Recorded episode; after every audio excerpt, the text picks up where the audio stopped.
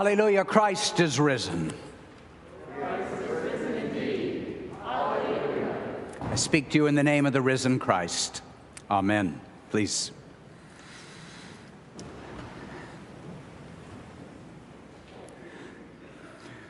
We're here. We're here. It's Easter morning, and we are here together. Praise God. The gospel tells us the resurrection took three days, but but by my account, it's been three years. We made it singers, musicians, ministers, elders, youngers, all in the building through live stream together. Hooray. And our hearts, dear ones, what's on your heart this Easter morn? Loving God, look upon your people we come with joyful expectation, with grateful hearts. We come with hurt and heartbreak and worry too. We come with hope and delight. We come with prayers for the world, for ourselves, for those whom we love and those we struggle to love, with loss and with promise Above all, we come in the hopes, dear God, that you will fill our hearts anew. We come with hope. So, what is your hope? God knows our hearts, our inmost selves. The first Easter changed forever the lives of those first disciples. So today, for you,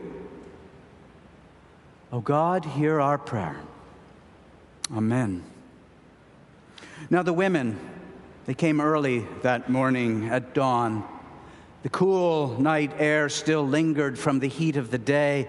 As was the custom, the women came with spices to anoint Jesus' body. They had no need to speak with one another. They honored the still quiet of the morning, the empty ache, the exhausted tears dry on their cheeks. And the silence of the morning made loud the silent bewilderment of their hearts, of events seemingly gone terribly awry, of the deceit, the betrayal, Jesus' submission, his dignity, and resolute love. In Luke's telling, the women did not see or meet the risen Christ. Neither did Peter, who followed after them. They simply found the tomb empty, perplexed. Two men in dazzling clothes announced, He's not here. He is risen. And the women stood now.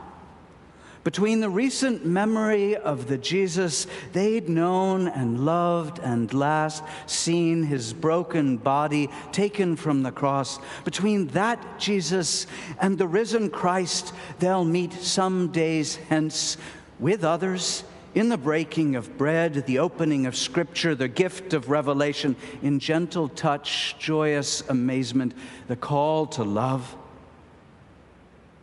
and people of faith and of no faith, of lost faith and deep faith, have stood in this empty in between space since that very first Easter and wondered, what are we to make of this? So there are two things on my heart to say about Easter this year. The first is this that the joy of new life is not separate from the pain of loss. The pain is part of the joy. I think we've all become more attentive these past couple of years to this unresolved tension. And Easter begs the question how do we proclaim victory and joy when so much is still broken?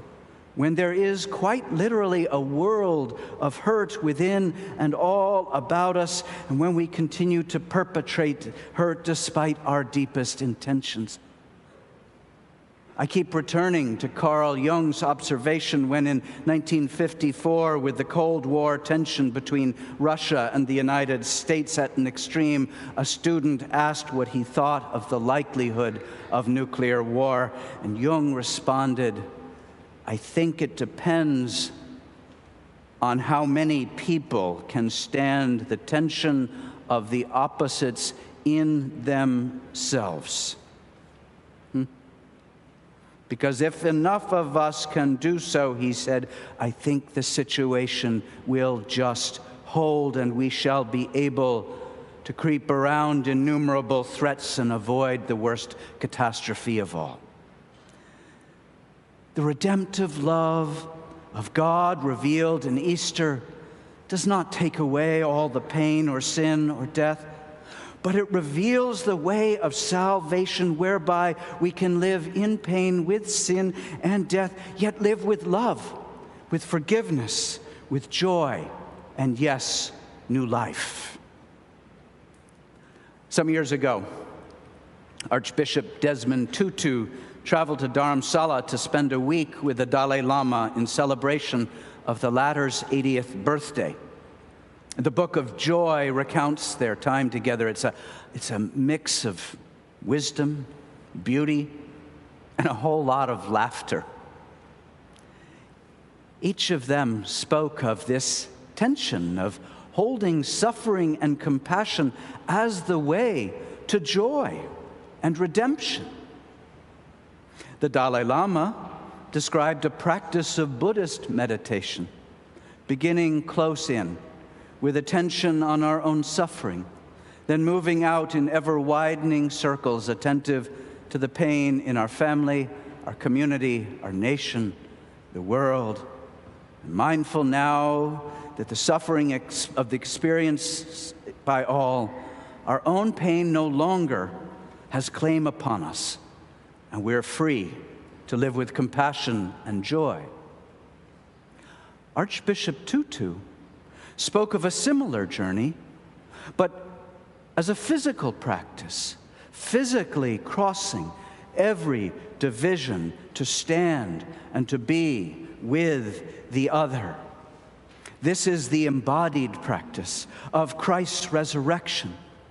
We know Tutu's life's testimony of marching, advocating, protesting, then truth telling, listening, crying, forgiving, that leads now to touching, caressing, kissing, and irrepressible laughing. According to assisting, uh, according to presiding Bishop Curry's his assistant, the Reverend Stephanie Spellers, she describes this resurrection practice as an act of solidarity. Says she, solidarity is love crossing the borders drawn by self centrism to enter in to the situation of the other for the purpose of mutual relationship and struggle that heals us all and enacts God's beloved community. Says she, solidarity is the voice that finally comprehends you're not the same as me, but part of you lives in me. Your freedom and mine were always inextricably entwined, and now I see it. And because of what I see, I choose to live differently. I will go there with you for your sake and for mine. And this leads to the second truth on my heart, revealed in Easter's redemptive love that we belong to one another. Easter is for all of us, for all of us together. Again, Archbishop Tutu describes this as Ubuntu. Says Tutu, a person is a person through other persons. None of us comes into the world fully formed. We would not know how to think or walk or speak or behave as human beings unless we learned it from other human beings. We need other human beings in order to be human, says he. I am because other people are. And I think we heard this reflected just 10 days ago in the words of Justice Ketanji Brown Jackson as she spoke on the south lawn of the White House where she did not speak of her own giftedness or accomplishments. She said thank you to many, many, many people, one by one, from her parents to the aides who helped prepare her for the hearings. Said Justice Jackson, to be sure, I have worked hard to get to this point in my career, and I have now achieved something far beyond anything my grandparents could have possibly ever imagined. But no one does this on their own. The path was cleared for me so that I might rise to this occasion. I am standing on the shoulders of generations of Americans who never had anything close to this kind of opportunity, but who got up every day and went to work believing in the promise of America. We belong to one another. We belong to one another. This is the truth we affirm as we gather together at church in the very act of being here. This is an Easter proclamation that we reaffirm every Sunday in our prayers that reach deep within and far beyond, that we receive in the feast we share. From archbishops and Supreme Court justices to you and to me, we share in the redemptive power of the resurrection as we cross each and any of the divisions that separate us. Your acts of compassion, your hospitality for the stranger, your advocacy, the confession you make, and the forgiveness you receive, your love in the heartbreak and compassion, sacrifice and generosity, the gentle caress, the bursts of laughter and joy. These are the movements of God's love. This is the embodiment of the resurrected Christ, and this is Easter.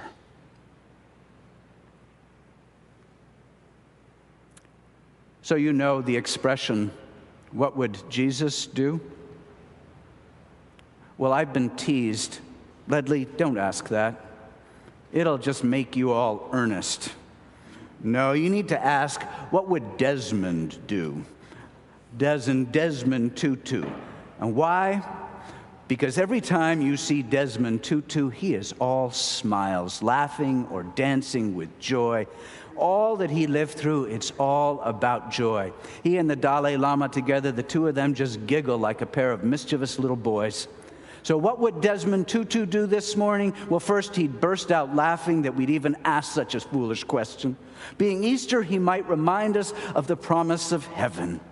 We may be surprised at the people we find in heaven, said he, because God has a soft spot for sinners. His standards are quite low.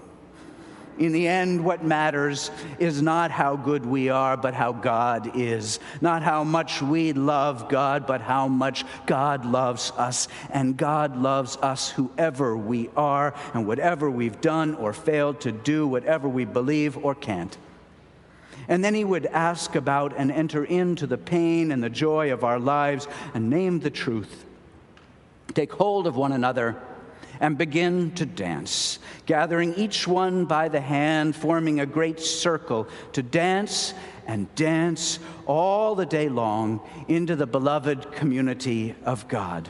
Whatever else you do this day, get up and dance. Actually, let's get up and dance. Come on, right now, get up and dance. Let's do it. Alleluia. Christ is risen. Uh, is risen indeed. Alleluia. Come on. Easter dance, you got it in you. Yes, you do. Amen. Let us say together the words of the Nicene Creed. We believe in one God, the Father, the Almighty. Make